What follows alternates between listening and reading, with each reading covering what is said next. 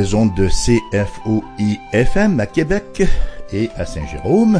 C'est maintenant l'heure de l'émission Parole du matin. Ici Raymond Perron qui vous accueille, qui vous salue et bien sûr qui vous souhaite la plus cordiale et chaleureuse des bienvenues. Aujourd'hui, nous parlerons d'un sujet heureux, un sujet joyeux. Nous parlerons effectivement de mariage. Nous parlerons du choix d'une épouse, puisque nous sommes, n'est-ce pas, au chapitre 24 du livre de la Genèse, et que c'est là où il nous est rapporté que Abraham a mandaté un serviteur pour aller choisir une épouse pour son fils Isaac. Donc nous lirons une longue portion puisque nous verrons le chapitre 24 au complet et il se compose de 67 versets, aussi bien donc commencer immédiatement. Abraham était vieux, avancé en âge, et l'Éternel avait béni Abraham en toutes choses.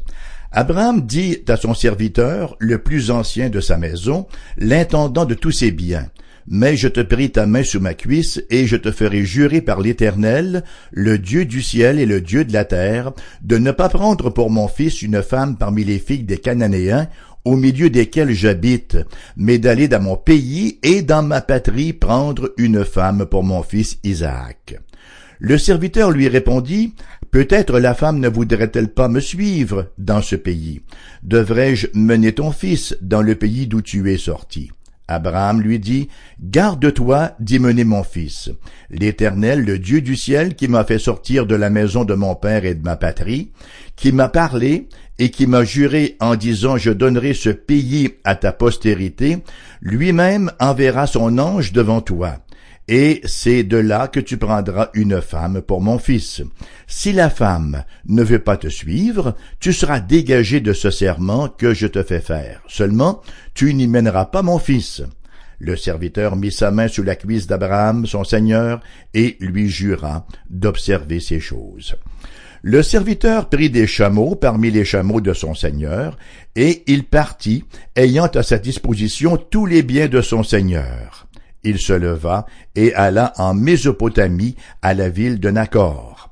Il fit reposer les chameaux sur leurs genoux hors de la ville, près d'un puits au temps du soir, au temps où sortent celles qui vont puiser de l'eau. Et il dit, Éternel, Dieu de mon Seigneur Abraham, fais-moi, je te prie, rencontrer aujourd'hui ce que je désire, et use de bonté envers mon Seigneur Abraham. Voici, je me tiens près de la source d'eau, et les filles des gens de la ville vont sortir pour puiser de l'eau. Que la jeune fille à laquelle je dirai Penche ta cruche, je te prie pour que je boive, et qui répondra Bois, et je donnerai aussi à boire à tes chameaux, soit celle que tu as destinée à ton serviteur Isaac, et par là, je connaîtrai que tu uses de bonté envers mon Seigneur. Il n'avait pas encore fini de parler, que sortit sa cruche sur l'épaule Rebecca, née de Bethuel, fils de Milka, femme de Nacor, frère d'Abraham. C'était une jeune fille très belle de figure. Elle était vierge, et aucun homme ne l'avait connue. Elle descendit à la source, remplit sa cruche et remonta. Le serviteur courut au devant d'elle et dit, Laisse-moi boire, je te prie, un peu d'eau de la cruche. Elle répondit, Bois, mon Seigneur. Et elle s'empressa d'abaisser sa cruche sur sa main et de lui donner à boire. Quand il eut achevé de lui donner à boire, elle dit, Je puiserai aussi pour tes chameaux, jusqu'à ce qu'ils aient assez bu. Et elle s'empressa de vider sa cruche dans l'abreuvoir et courut encore au puits pour puiser, et elle puisa pour tous les chameaux. L'homme la regardait avec étonnement et sans rien dire pour voir si l'Éternel faisait réussir son voyage ou non. Quand les chameaux eurent fini de boire, l'homme prit un anneau d'or du poids d'un demi-cycle et deux bracelets du poids de dix cycles d'or, et il dit, De qui es-tu fille? Dis-le-moi, je te prie. Y a-t-il dans la maison de ton père de la place pour passer la nuit? Elle répondit, Je suis fille de Bethuel, fils de Milka et de Nacor. Elle lui dit encore, Il y a chez nous de la paille et du fourrage en abondance, et aussi de la place pour passer la nuit. Alors l'homme s'inclina et adora l'Éternel en disant, Béni soit l'Éternel, le Dieu de mon Seigneur Abraham, qui n'a pas renoncé à sa miséricorde et à sa fidélité envers mon Seigneur. Moi-même, l'Éternel m'a conduit à la maison des frères de mon Seigneur. La jeune fille courut raconter ces choses à la maison de sa mère. Rebecca avait un frère nommé Laban, et Laban courut dehors vers l'homme près de la source. Il avait vu l'anneau et il avait entendu les paroles de Rebecca, sa sœur, disant, Ainsi m'a parlé l'homme. Il vint donc à cet homme qui se tenait auprès des chameaux vers la source et il dit, Viens, béni de l'Éternel, pourquoi resterais-tu dehors? J'ai préparé la maison et une place pour les chameaux. L'homme arriva à la maison. Laban fit décharger les chameaux, et il donna de la paille et du fourrage aux chameaux, et de l'eau pour laver les pieds de l'homme et les pieds des gens qui étaient avec lui. Puis il lui servit à manger, mais il dit, Je ne mangerai point avant d'avoir dit ce que j'ai à dire. Parle, dit Laban. Alors il dit, Je suis serviteur d'Abraham. L'Éternel a comblé de bénédictions mon Seigneur qui est devenu puissant. Il lui a donné des brebis et des bœufs, de l'argent et de l'or, des serviteurs et des servantes, des chameaux et des ânes. Sarah, la femme de mon Seigneur, a enfanté dans sa vieillesse un fils à mon Seigneur, et il lui a donné tout ce qu'il possède.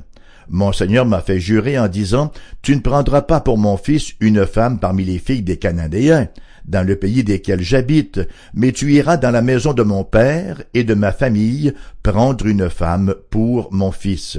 J'ai dit à mon Seigneur, Peut-être la femme ne voudra-t-elle pas me suivre?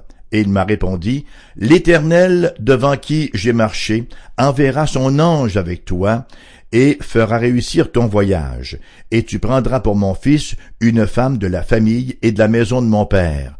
Tu seras dégagé du serment que tu me fais quand tu auras été vers ma famille. Si on ne te l'accorde pas, tu seras dégagé du serment que tu me fais. Je suis arrivé aujourd'hui à la source et j'ai dit, Éternel Dieu de mon Seigneur Abraham, si tu daignes faire réussir le voyage que j'accomplis, voici, je me tiens près de la source d'eau, et que la jeune fille qui sortira pour puiser, à qui je dirai, Laisse-moi boire, je te prie, un peu d'eau de ta cruche, et qui me répondra, Bois toi-même, et je puiserai aussi pour tes chameaux, que cette jeune fille soit la femme que l'Éternel a destinée au fils de mon Seigneur. Avant que j'aie fini de parler à mon cœur, voici Rebecca est sortie, sa cruche sur l'épaule, elle est descendue à la source et a puisé. Je lui ai dit, Donne-moi à boire, je te prie. Elle s'est empressée d'abaisser sa cruche de dessus son épaule, et elle a dit, Bois, et je donnerai aussi à boire à tes chameaux. J'ai bu, et elle a aussi donné à boire à mes chameaux. Je l'ai interrogée, j'ai dit, De qui es-tu fille? Elle a répondu, Je suis fille de Bethuel, fils de Nacor et de Milka. J'ai mis l'anneau à son nez et les bracelets à ses mains, puis je me suis incliné et j'ai adoré l'Éternel, et j'ai béni l'Éternel, le Dieu de mon Seigneur Abraham, qui m'a conduit fidèlement, afin que je prenne la fille du frère de mon Seigneur pour son fils. Maintenant, si vous voulez user de bienveillance et de fidélité envers mon Seigneur, déclarez-le moi, sinon déclarez-le moi, et je me tournerai à droite ou à gauche. Laban et Bethuel répondirent et dirent, C'est de l'Éternel que la chose vient. Nous ne pouvons te parler ni en mal ni en bien. Voici Rebecca devant toi, prends et va, et qu'elle soit la femme du fils de ton Seigneur, comme l'Éternel l'a dit. Lorsque le serviteur d'Abraham eut entendu leurs paroles, il se prosterna à terre devant l'Éternel. Et le serviteur sortit des objets d'argent, des objets d'or et des vêtements qu'il donna à Rebecca. Il fit aussi de riches présents à son frère et à sa mère. Après quoi, ils mangèrent et burent, lui et ses gens qui étaient avec lui, et ils passèrent la nuit. Le matin, quand ils furent levés, le serviteur dit, Laissez-moi retourner vers mon Seigneur. Le frère et la mère dirent, Que la jeune fille reste avec nous quelque temps encore, une dizaine de jours, ensuite tu partiras. Il leur répondit, Ne me retardez pas, puisque l'Éternel a fait réussir mon voyage, laissez-moi partir et que j'aille vers mon Seigneur. Alors ils répondirent, Appelons la jeune fille et consultons-la. Ils appelèrent donc Rebecca et lui dirent, Veux-tu aller avec cet homme? Elle répondit, J'irai et ils laissèrent partir Rebecca leur sœur et sa nourrice avec le serviteur d'Abraham et ses gens. Ils bénirent Rebecca et lui dirent, Ô notre sœur, puisses-tu devenir des milliers de myriades et que ta postérité possède la porte de ses ennemis. Rebecca se leva avec ses servantes, elles montèrent sur les chameaux et suivirent l'homme, et le serviteur amena Rebecca et partit. Cependant, Isaac était revenu du puits, de la Caïroï, et il habitait dans le pays du Midi. Un soir qu'Isaac était sorti pour méditer dans les champs, il leva les yeux et regarda, et voici, des chameaux arrivaient. Rebecca leva aussi les yeux, vit Isaac et descendit de son chameau. Elle dit au serviteur, Qui est cet homme qui vient dans les champs à notre rencontre? Et le serviteur répondit, C'est mon Seigneur. Alors elle prit son voile et se couvrit. Le serviteur raconta à Isaac toutes les choses qu'il avait faites. Isaac conduisit Rebecca dans la tente de Sarah sa mère. Il prit Rebecca qui devint sa femme et il l'aima. Ainsi fut consolé Isaac après, avoir perdu sa mère. Pardon. Il est possible que nous excédions un peu notre temps ce matin puisque la lecture du texte était fort longue, mais on ne pouvait quand même pas l'interrompre. Alors nous allons ici encore consacrer deux émissions à cette péricope. Dans un premier temps, nous allons voir, nous allons faire un survol du texte pour ensuite, lors de la prochaine émission, en dégager des principes sur la question du mariage. La mort de Sarah et l'acquisition de la cave de, Mac, de la caverne de Macpella comme lieu de sépulture familiale démontraient, nous l'avons dit, la foi d'Abraham que ses descendants allaient prendre possession de Canaan en même temps que la mort de son épouse rappelle au patriarche qu'il n'est plus lui-même une première jeunesse hein, et qu'il a la responsabilité de s'assurer que son fils, Isaac, qui lui-même était maintenant déjà dans la quarantaine, allait prendre épouse et engendrer lui aussi des héritiers. Alors, il mandate donc son plus ancien serviteur, vraisemblablement Eliezer, hein, d'aller dans son pays d'origine à la recherche d'une conjointe pour son fils.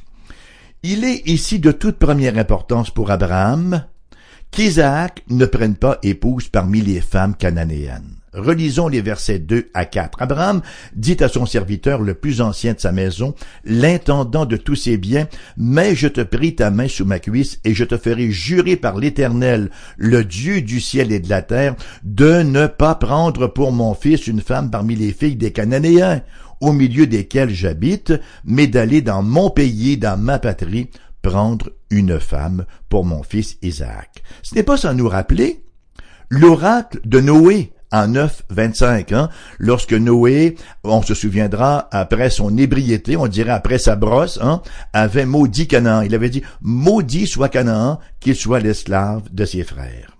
Donc, pour Abraham, pas question de mélange entre la postérité d'Abraham et celle d'un peuple maudit. À noter aussi les propos du patriarche au verset 6 à 8, alors qu'il dit, Garde-toi d'y mener mon fils.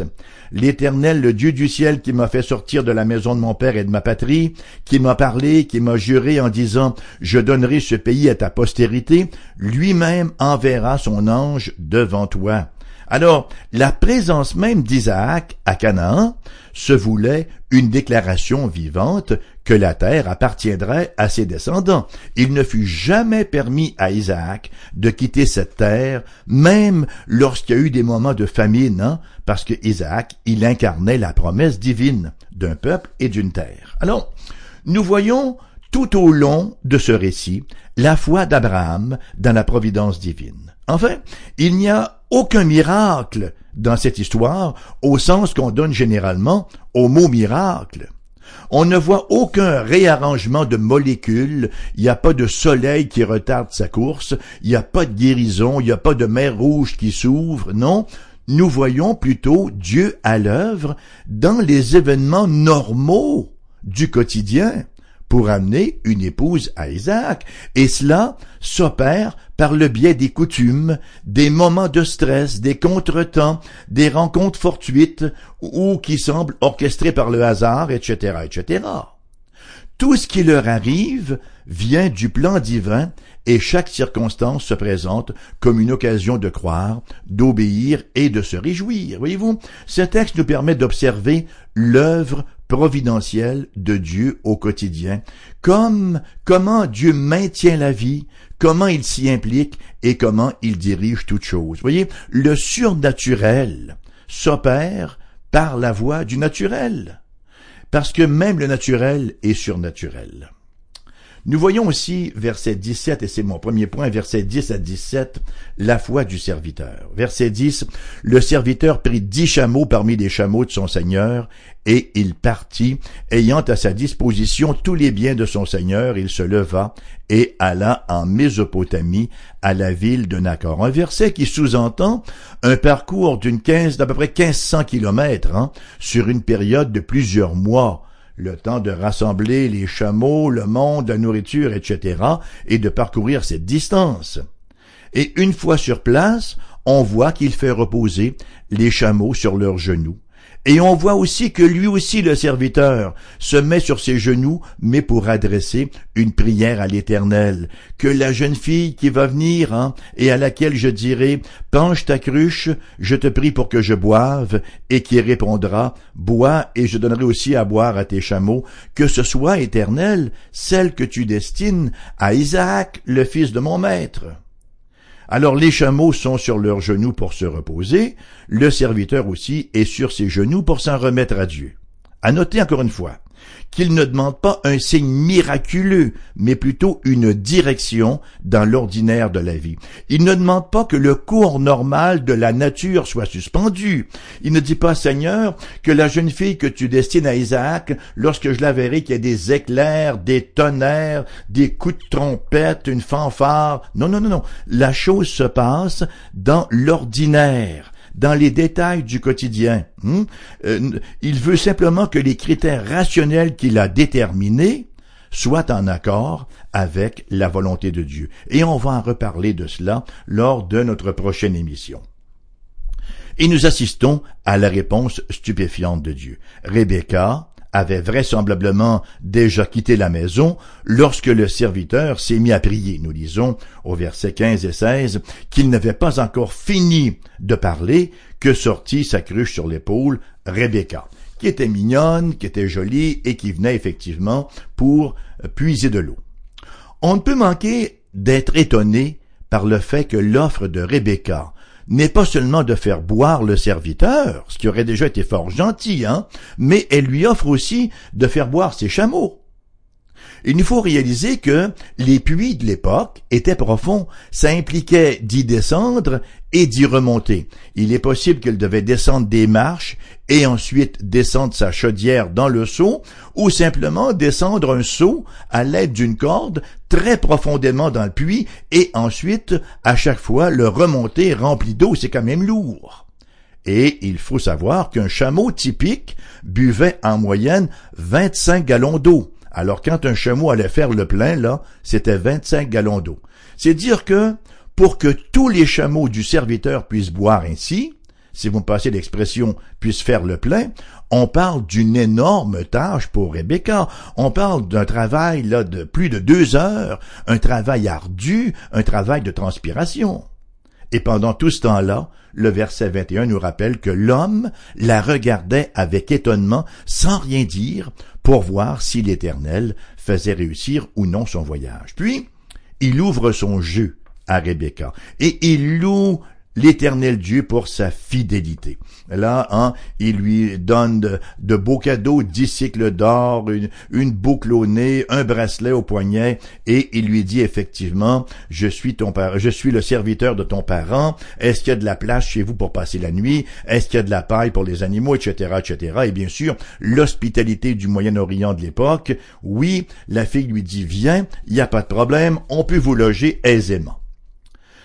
On voit donc au verset 28 à 60 la fidélité de Dieu. La deuxième scène se déroule au foyer de Rebecca avec l'hospitalité de son frère Laban. Soit dit en passant, le nom de Laban signifie le blanc. Ça, c'était un terme poétique pour désigner la lune, et ça rappelle hein, l'origine d'Abraham qui était adorateur de la lune, la religion lunaire. Et c'est ce même Laban qui plus tard va prendre avantage de Jacob et on voit déjà ici des signes évidents de son mercantilisme. Hein? Versets 29 à 31, Rebecca avait un frère nommé Laban et Laban courut dehors vers l'homme près de la source. Il avait vu l'anneau et les bracelets aux mains de sa sœur. Alors là, il s'écrit, viens, homme de Dieu. Hmm? il avait vu du profit en perspective. Et le serviteur d'y aller à nouveau de son récit, depuis la requête de son maître, jusqu'à sa rencontre avec Rebecca, en passant par sa prière à l'Éternel. Et il n'a pas non plus oublié de rappeler les propos d'Abraham, Quant à la conduite de sa mission, verset 40, l'Éternel, devant qui j'ai marché de dire Abraham, enverra son ange avec toi et fera réussir ton voyage. Le père et le frère de Rebecca ne peuvent rien faire d'autre sinon que reconnaître la merveilleuse providence divine, hein, et ils donnent leur accord au mariage. Le lendemain, et là, bien sûr, tout le monde célèbre, on a un gros repas et on s'éclate avec un repas bien arrosé. Le lendemain, alors que le serviteur s'apprête à quitter avec Rebecca, Laban et sa mère tentent de les retenir encore quelques jours. Cependant, le serviteur demeure ferme. Le serviteur est vraiment très concentré sur sa mission. Nous lisons au verset 56, il leur répondit, Ne me retardez pas, puisque l'Éternel a fait réussir mon voyage. Laissez-moi partir et que j'aille vers mon Seigneur. Voyez-vous, le Seigneur honore l'attitude résolue du serviteur en permettant ici une autre occasion providentielle à savoir que nous allons avoir à nouveau une déclaration publique de la foi, mais cette fois-ci de la part de Rebecca. Verset 57-58. Alors, ils répondirent, Appelons la jeune fille et consultons-la. Ils appelèrent donc Rebecca et lui dirent, Veux-tu aller avec cet homme? Elle répondit, J'irai. Sa simple réponse, là, brève, succincte mais claire, J'irai, une réponse décisive, positive, fait état de la nature de sa foi dans le Dieu d'Abraham. La jeune Rebecca, elle est prête à tout quitter, la maison de son père, ses amis, son environnement familial et tout et tout, reconnaissant l'appel du même Dieu qui lui-même a appelé Abraham. Et elle démontre que spirituellement, elle est bien une fille d'Abraham, le père de la foi. C'est donc ainsi qu'accompagnée de sa servante et du serviteur d'Abraham et des hommes qui l'accompagnaient, elle se met en route vers Canaan. Et nous voyons au verset 61 et 67 la récompense de la foi. Inutile de préciser que le long voyage a amplement permis à Rebecca de méditer sur tous ces événements-là, et on peut facilement imaginer sa fébrilité à la pensée de rencontrer l'époux que Dieu avait choisi pour elle, hein, parce que le serviteur n'avait pas pris là avec son iPhone une photo d'Isaac avant de partir pour aller rencontrer Rebecca. Alors, elle n'avait aucune idée à quoi il ressemblait, voyez-vous. Alors, en cours de route, elle doit tenter de s'imaginer à quoi il ressemble, quel genre de bonhomme ça peut être, etc. Beaucoup de fébrilité à la pensée donc de rencontrer l'époux que Dieu avait choisi pour elle. Isaac, lui-même d'ailleurs, devait joyeusement anticiper l'arrivée de sa future épouse. Hein? Ce n'est pas rien quand même de s'engager pour l'éternité.